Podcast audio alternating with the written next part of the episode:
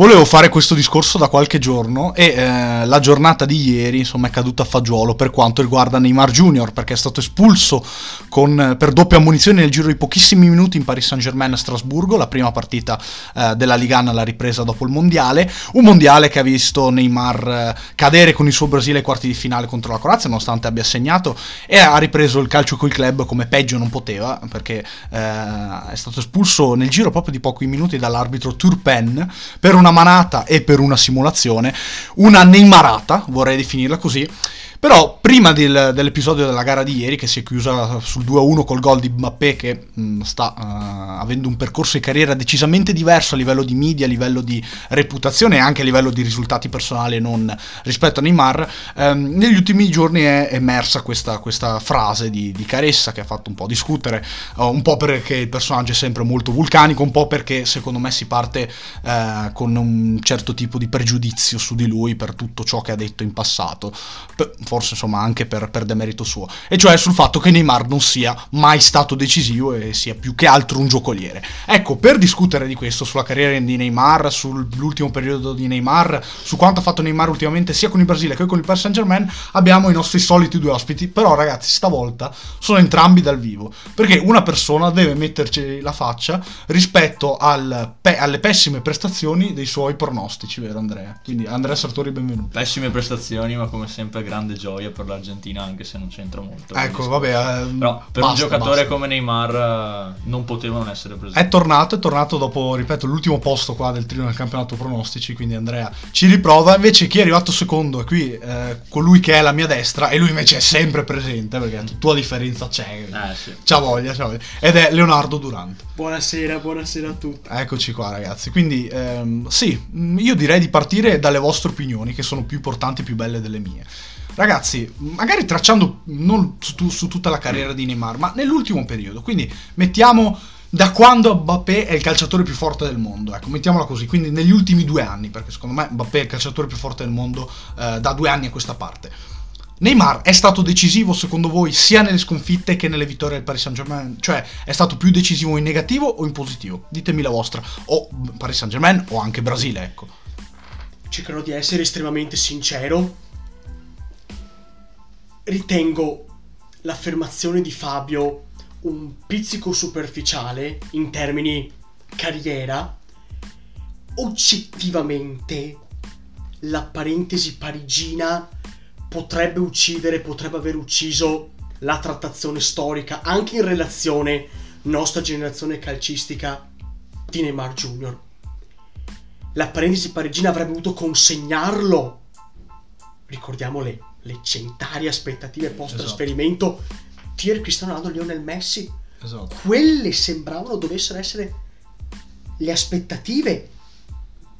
Purtroppo arrivo a Parigi, coinciso con l'arrivo a Parigi di Mbappé. Esatto, anche quello.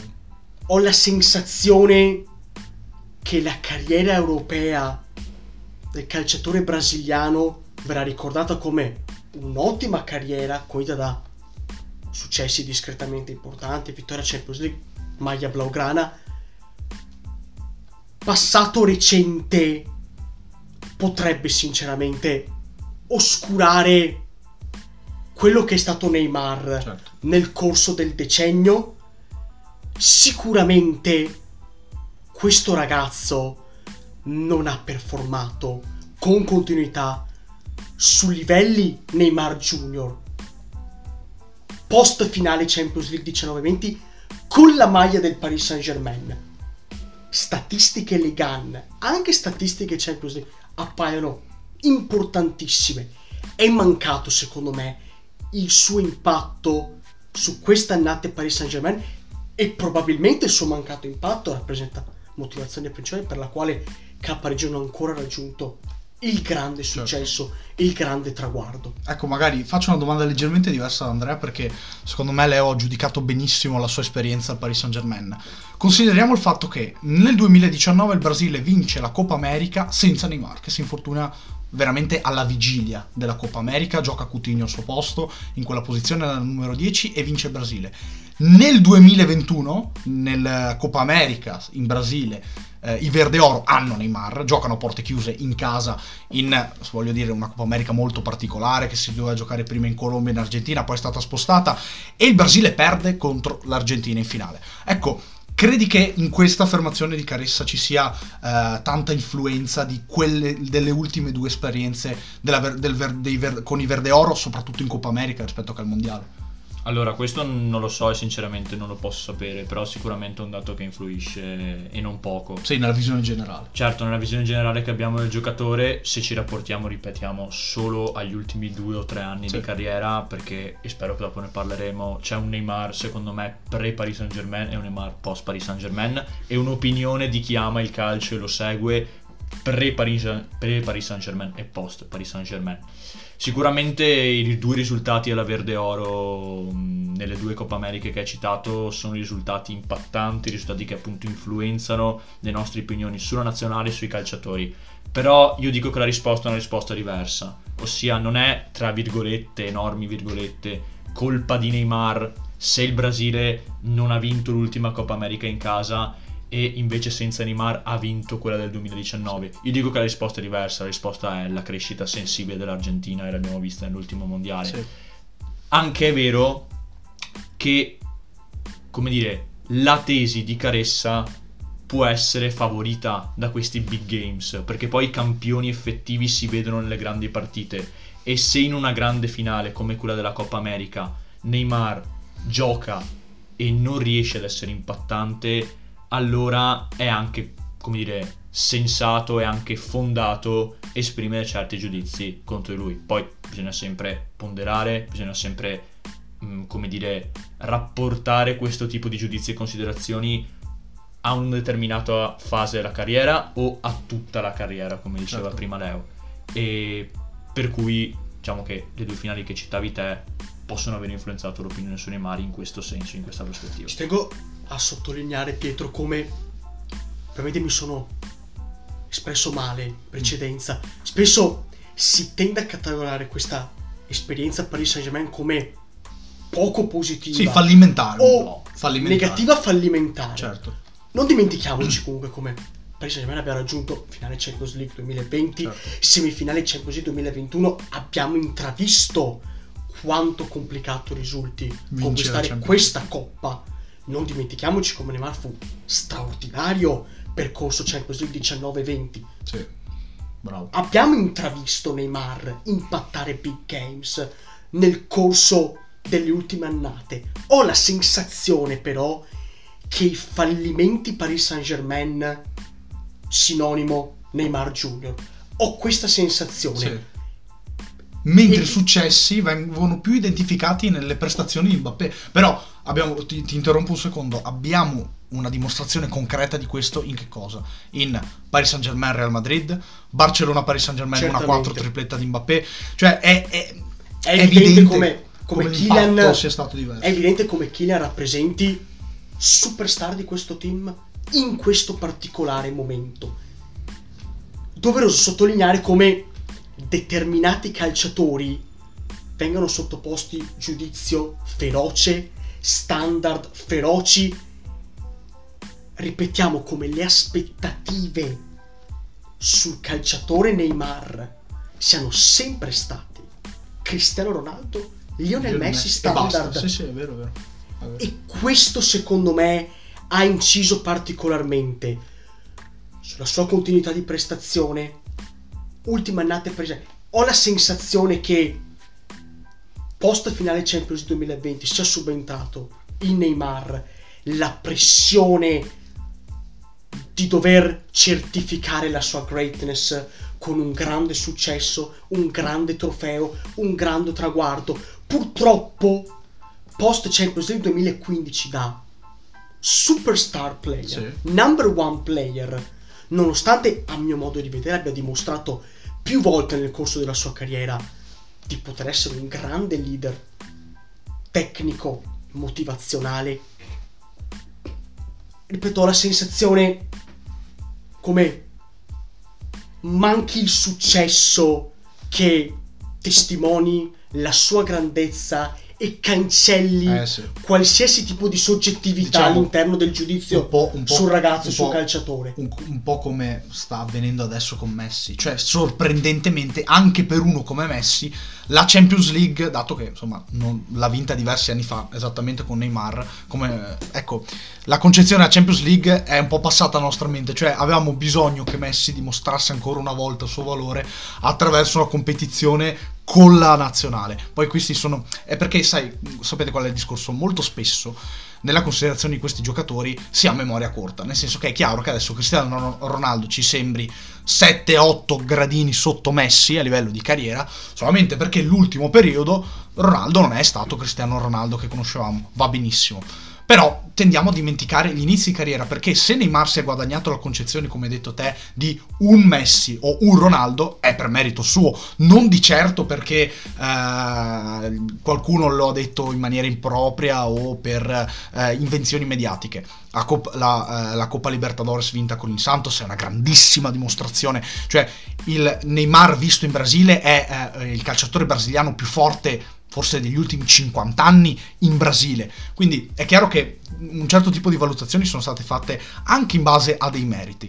Io quello che dico però è che ci sono due fattori determinanti che ci portano a pensare che Neymar, sì, gran giocatore ma mai campione o fuori classe solamente tecnicamente ma mai totalmente completo, e sono questi due fattori, cioè gli infortuni, e un po' sono per demerito suo, cioè questa scarsissima condizione fisica costante, questa fragilità muscolare è certamente causa delle azioni di Neymar nel corso della carriera. E poi un altro fattore è il fatto di essersi staccato dal cordone umbilicale di Messi per aver trovato un'altra superstar come Mbappé al Paris Saint Germain nella stessa estate, e noi molto spesso ce lo dimentichiamo, cioè Neymar venne acquistato dal Paris Saint Germain per essere il numero uno assoluto, lui pensa di esserlo, il Paris Saint Germain vuole che lui sia così, e dopo il Paris Saint Germain trova un'alternativa clamorosa anche a livello di mercato, una possibilità unica, cioè il più forte giocatore francese in circolazione a 18 anni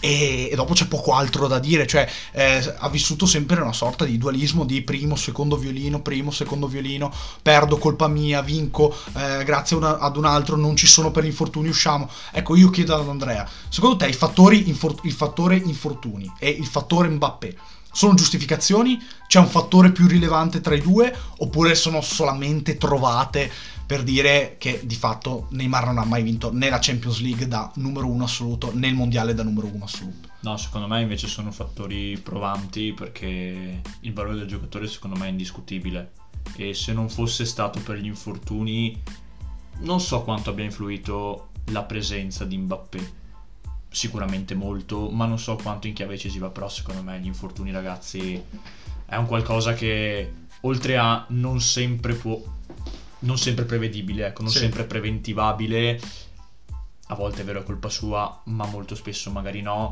è una cosa che poi limita troppo secondo me la carriera di un giocatore. Gli esempi potete trovarveli benissimo da voi, Maradona, Ronaldo il fenomeno e via dicendo. Secondo me sono due fattori troppo determinanti. Okay. Io poi aggiungo qualcosa e chiudo, diciamo, il mio elogio a Neymar. Io dico che secondo me la parentesi parigina di Neymar potremmo giudicarla una sorta di what if, nel senso inteso come what if se non avesse mai raggiunto. Comunque non è ancora finita, cioè, assolutamente. Dico, se vince la Champions League, infatti è un what if solo se si ritira da non vincitore di un grande trofeo. E comunque, cioè, voglio dire, è anche difficile che ciò accada perché il Paris Saint Germain è una squadra talmente forte che ogni anno sembra avere un'occasione, quindi credo che siano anche discorsi prematuri. Però a questo punto, se il Paris Saint Germain vincerà la Champions League, a me sembra impossibile che non la vinca per merito di Mbappé, cioè è quello il discorso, cioè abbiamo proprio cambiato la concezione di, cioè io il grande paragone che faccio con Neymar sempre a livello cestistico è quello di Kyrie Irving. Cioè Kyrie Irving nasce come #1 pick del 2011 preso da Cleveland, secondo giocatore migliore della storia preso da Cleveland al draft dopo LeBron James, numero 1, trascinatore, dovrebbe essere questo, dovrebbe essere quell'altro, e dopo alla fine Track si ritrova nel vortice di LeBron James e vince un titolo grazie a LeBron James. Ecco, esce da Cleveland per andare ai Celtics e fa quello che fa, esce dai Celtics per andare a Brooklyn e si ritrova un altro numero 1, quindi se vincerà non sarà per merito suo, nella concezione generale, poi magari sarà così, ma ci sono tante similitudini da questo punto di vista. Però un altro ragionamento che secondo me potremmo fare su Neymar è, io vi do 3 opzioni per chiedervi qual è il Neymar a cui dobbiamo fare riferimento, il prime di Neymar, e sono la finale di Champions League del 2020, la finale di Champions League del 2015, anche se potremmo prendere la semifinale di ritorno del 2015 contro il Bayern Monaco, dove fece una prestazione clamorosa, e ve la metto io in generale, la Coppa Libertadores 2011. Qual è il Neymar a cui dobbiamo fare riferimento? Io ho un'idea, ditemi la vostra. Io sono certo il miglior Neymar Junior intravisto calcio europeo, biggest level, 2015-2017 Barcellona. Ok. Annate 15-16-17 furono stellari, furono talmente stellari, spesso ci dimentichiamo come il suo status raggiunse picchi tali da suggerire un importante trasferimento, quello che sarebbe poi stato il trasferimento Paris Saint Germain. Esatto. Raggiunse un picco tale, ci si poteva interrogare se l'impatto di Neymar stesse arrivando a sfiorare l'impatto di Lionel Messi in determinate situazioni, in determinati games. Non ho almeno personalmente intravisto quel Neymar, specialmente in termini di personalità, fiducia, giocatore straripante, giocatore capace di impattare la gara in qualsiasi momento, da qualsiasi posizione, trascinatore. Non ho sinceramente più intravisto quel Neymar. E, parentesi, rappresenta un clamoroso rammarico pensare come questo ragazzo febbraio compirà 31 anni e come ho la sensazione non si abbia mai realmente assistito al suo prime, al suo vero picco, e non sono certo, non scommetterei mai contro un calciatore, un talento come Neymar, sì, un talento generazionale come Neymar, ma non sono certo quale versione, se arriverà, se potrà mai arrivare un altro picco. Sì. Rammarico, sincero rammarico, nonostante, ripeto, non scommetterei mai contro questo ragazzo. Quella versione di Neymar rappresenta, a mio modo di vedere, il suo picco. Risulta un pizzico complicato effettuare un'analisi, un paragone con Neymar Libertadores 2011. Neymar 2020 rappresenta forse la versione più matura di questo ragazzo. Sì. Fu sensazionale nel contesto di quel percorso. Peraltro voglio dire, in una situazione particolare, oltre per il fatto che il Paris Saint Germain gioca con le partite a porte chiuse, non c'era l'andata e ritorno, e soprattutto terminò il campionato prima di tutti, perché se vi ricordate nel 2020 la Ligue 1 fermò il chiuse i battenti dopo il Covid. Io penso, Best, che gli ultimi 20 minuti contro l'Atalanta rappresentino l'ultimo strappo, sì, di onnipotenza calcistica in Neymar. Ripeto, purtroppo con clamoroso rammarico non ho più intravisto quello strapotere tecnico. Sì. Purtroppo. Sottolineo purtroppo.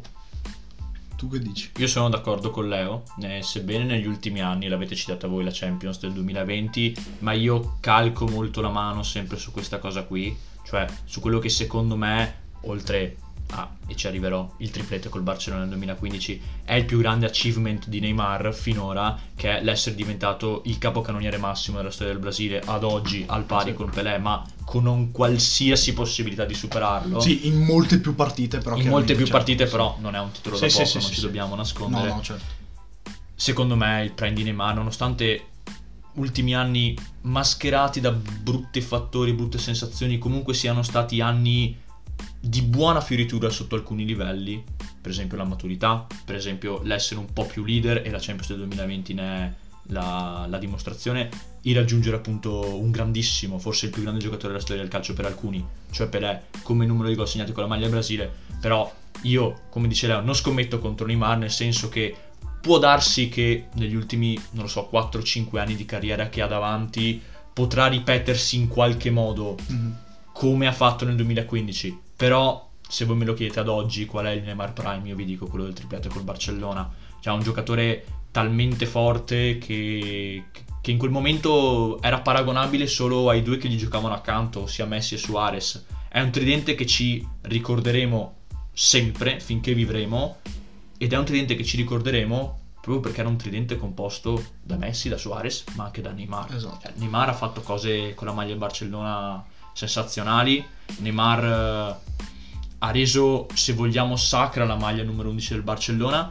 E una chicca che mi tolgo, la decadenza, e parlo di decadenza solo dal punto di vista tecnico, senza parlare dal punto di vista finanziario del Barcellona, se vogliamo è concisa proprio con la Neymar. Nasce con la cessione. Sì, perché sì, il Barcellona cede Neymar, lo rimpiazza con un giocatore, due, quasi Coutinho, Dembélé in realtà. Ok, e più avanti, lo rimpiazza con un giocatore quasi forte quanto Neymar, secondo me, sì, ma inadatto per quel ruolo, che era appunto Antoine Griezmann, per parlare poi appunto degli errori, secondo me, finanziari / strategici di Coutinho, Dembélé, le eccessive spese, e quindi questo spiega quanto importante sia stato per una squadra fortissima che ha vinto un triplete un giocatore come Neymar in quegli anni lì. Vero, tu hai citato il fatto che Neymar probabilmente supererà Pelé e diventerà il marcatore più importante della storia del Brasile. Allora io chiedo a Leo, magari lo prenderò un po' alla sprovvista. Tu nella storia, facendo un ranking dei primi 5 giocatori brasiliani di sempre, metti Neymar sì o no? Sì, perché rappresenta il leader di questa generazione brasiliana. Spesso risulta complicato, impossibile effettuare determinati ranking, classifiche. Neymar rappresenta il calciatore brasiliano degli ultimi 10 anni. Penso, nonostante manchi un grande successo, penso abbia acquisito il diritto. Penso sia doveroso inserirlo all'interno di questa classifica, perché, sottolineiamo, ha comunque guidato questa nazionale nel corso degli ultimi 10-11 anni. Ripeto, sottolineiamo, non dimentichiamoci le aspettative poste su questo ragazzo fin da età adolescenziale. Non dimentichiamo le aspettative su questo ragazzo di dover essere il nuovo Pelé, di dover essere il nuovo Ronaldo fenomeno. Devo essere sincero, penso abbia trascinato questo paese in un decennio comunque complicato a livello di risultati, traguardi. Forse un decennio più nero della storia del Brasile, mi verrebbe da dire. Un pizzico sfortunato per timing, una serie di variabili. Giocò una grande Confederations Cup 2013, competizione che lo consacrò definitivamente a livello internazionale. Giocò una grande Coppa del Mondo 2014, competizione determinata da clamorosa sfortuna. Turning point forse la carriera di Neymar, quella. Penso meriti un piazzamento top 5 all time. Brasile vanta una serie infinita di calciatori leggendari, leader generazionale. Merita, a mio modo di vedere, questo è vero, un piazzamento importante. Questo è vero, ci sta. Io ti dico la verità, però cioè ci pensavo, ci riflettevo e faccio ancora fatica a dire che effettivamente merita un posto. Perché dico questo? Perché oltre alla grandezza di tutti i calciatori della storia del Brasile, c'è anche il fattore vittorie che secondo me incide molto. Per esempio, Pelé numero 1, Ronaldo Nazario numero 2, Garrincha ha vinto un mondiale da solo nel 62 numero 3 minimo. E vogliamo contare Romario? Cioè io tenderei a contare. Io tenderei a contare Romario, contando che anche lui ha vinto un mondiale nel 94. Vogliamo contare Ronaldinho? Lo inseriamo magari insieme a Ronaldinho? può starci. Poi vogliamo considerare Carlos Alberto, Rivelino, Roberto Carlos, Rivaldo. Penso che il quinto posto in classifica possa essere conteso da Zico e Neymar. Scusate, gas clamoroso, mi sono dimenticato di Zico. No, allora sicuramente non lo metto in top 5. Una delle grandi leggende, dei grandi numeri 10 della storia del calcio. Mondiale 82 sembrava dovesse rappresentare il coronamento della storia della più grande squadra del calcio brasiliano. Esatto. Romario merita uno spot perché protagonista di una vittoria mondiale nel contesto molto di una squadra brasiliana poco brasiliana, estremamente particolare. Esatto.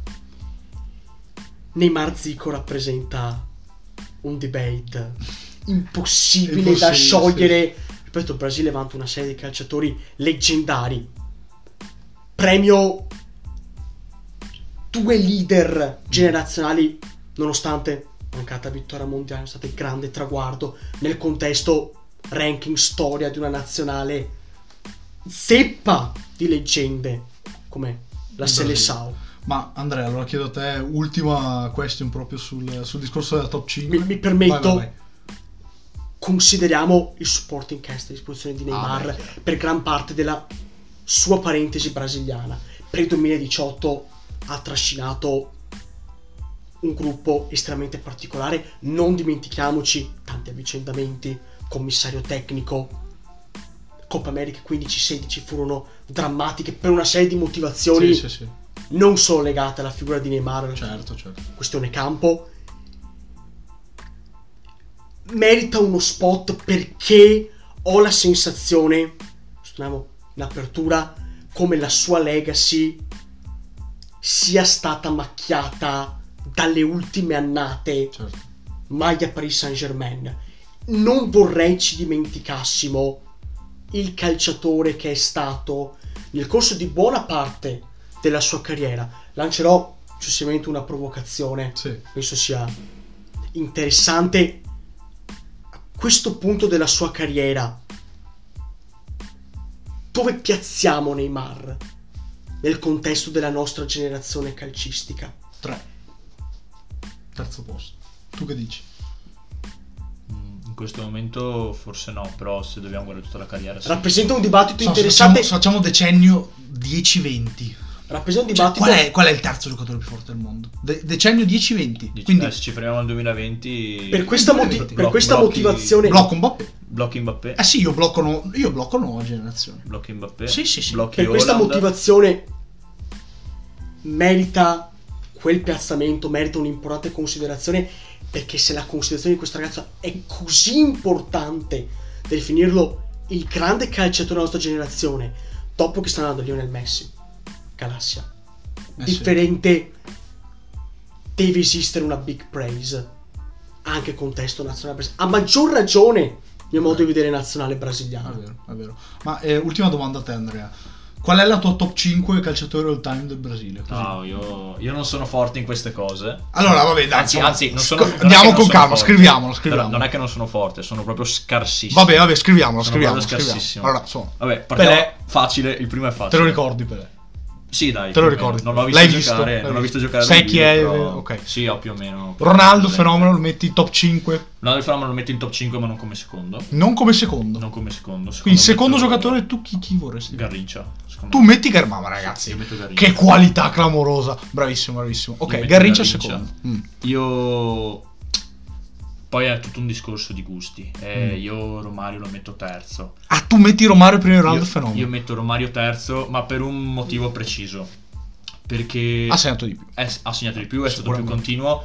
Ma poi io quando vedo la colla de vacca di Romario, il più grande, cioè il video che vedi una volta al giorno. Sì, ma forse anche più di una volta al giorno. Il gol più grande della storia dei Classicos, mai visto. Guardi, è addirittura più grande di quello di Messi 2017 con Stefano Borghi. Secondo me sì. Mamma, allora ti fa veramente impazzire. E Stefano Borghi stesso lo dice. Ti fa veramente impazzire. Sì, no, Romario è un'altra cosa. Ok. E poi Ronaldo Fenomeno, tra l'altro idolo di Ibrahimovic Romario, per cui non posso non premiarlo, altrimenti insomma cado in contraddizione. Ronaldo il Fenomeno quarto, solo per il discorso degli infortuni, non per le qualità del giocatore in sé. Anzi, forse tecnicamente. Ma massacratelo. No, forse tecnicamente Ronaldo era più forte, forse molto più forte potenzialmente di Romario. Sì, probabilmente sì. E il quinto posto è un grande debate, perché io, per gusti miei personali, un po' anche per quello che mi racconta mio padre, io un giocatore come Sócrates faccio sempre fatica a non citarlo. Bravo, qualità. Anche perché, e questo sono i brasiliani stessi che lo dicono, la squadra di Spagna 82, alcuni dicono che era addirittura più forte il Brasile del 70, e io devo fidare. Ma secondo i brasiliani è così ed è clamoroso come non abbiano vinto la Coppa del Mondo, un po' per colpa dell'Italia di Berzot, che poi invece ha trionfato. E poi gli altri due sono i due che avete citato voi, Zico e Neymar.